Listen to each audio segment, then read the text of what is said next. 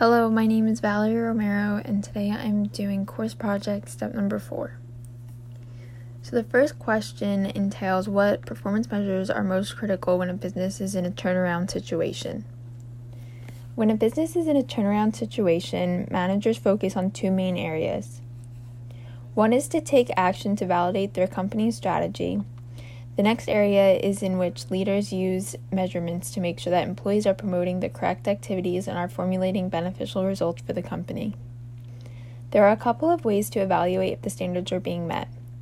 Some of these include computer systems such as Excel and review sessions with managers. In large scale operations, systems such as Total Quality Management and Six Sigma are comprehensive processes for monitoring large scale operations. Managers can initiate the use of a balanced scorecard or another system to identify key measurements.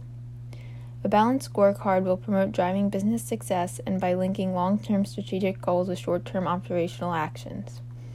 Qualitative and quantitative measurements can be enforced by the leader. After the balanced scorecard is in place, targets need to be formed for those measures. Another method used by managers is benchmarking. This is used by a manager to evaluate other competitors to help with target setting. Benchmarking encourages competition and shows the most efficient practices. One way that companies are benchmarking their company is to job swap. One executive from a company switches with another executive. An example is when Dharmesh Shah, the chief technology officer of HubSpot.com, switched jobs with Paul English, the CTO of Kayak company, Kayak.com. This helped to see how the customer service was dealt with in another company. Next, I'll be do- doing question 11, which is about the difficulty of organizational change. There are many aspects to consider when dealing with organizational change. A small piece of it is realizing the need for change and where it originates. The more complex part of the procedure is the way in which it is channeled in, in an organization. I found a diagram from the textbook that shows different categories that need balancing when change is necessary. Triggers of change involve reactive and proactive. Reactive is when change is happening due to an external threat or opportunity. On the other hand, proactive change has the ability to advance an organization's position for a more competitive achievement. Next, in origination of change, there is plan change and organic change. Plan change is already figured out and driven from the top down.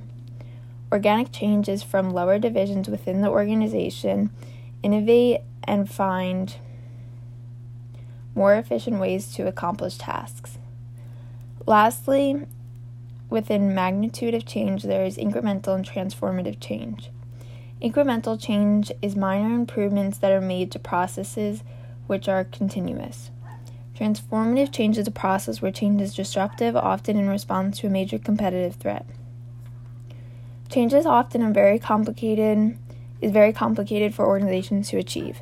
Opinions between people can be, vary with some seeing the need for change and some hesitant because they change may be harmful. There will almost always be backlash from some people when change is on the table. The change process process can be con- condensed into a formula. D is dissatisfaction with the status of quo, with the status quo. M is the new model for the organization, and P is the process for change. All of these categories need to be greater than the resistance to change, which is RC, and cost of change, which is, which is CC. Lastly, I'll be doing question 12, which is about the importance of versatile leadership. A versatile leadership style is crucial because everyone is different and there is no one size fits all leadership strategy. It is important for a leader to adapt to lead diverse teams, aligning different personalities, ages, and cultures.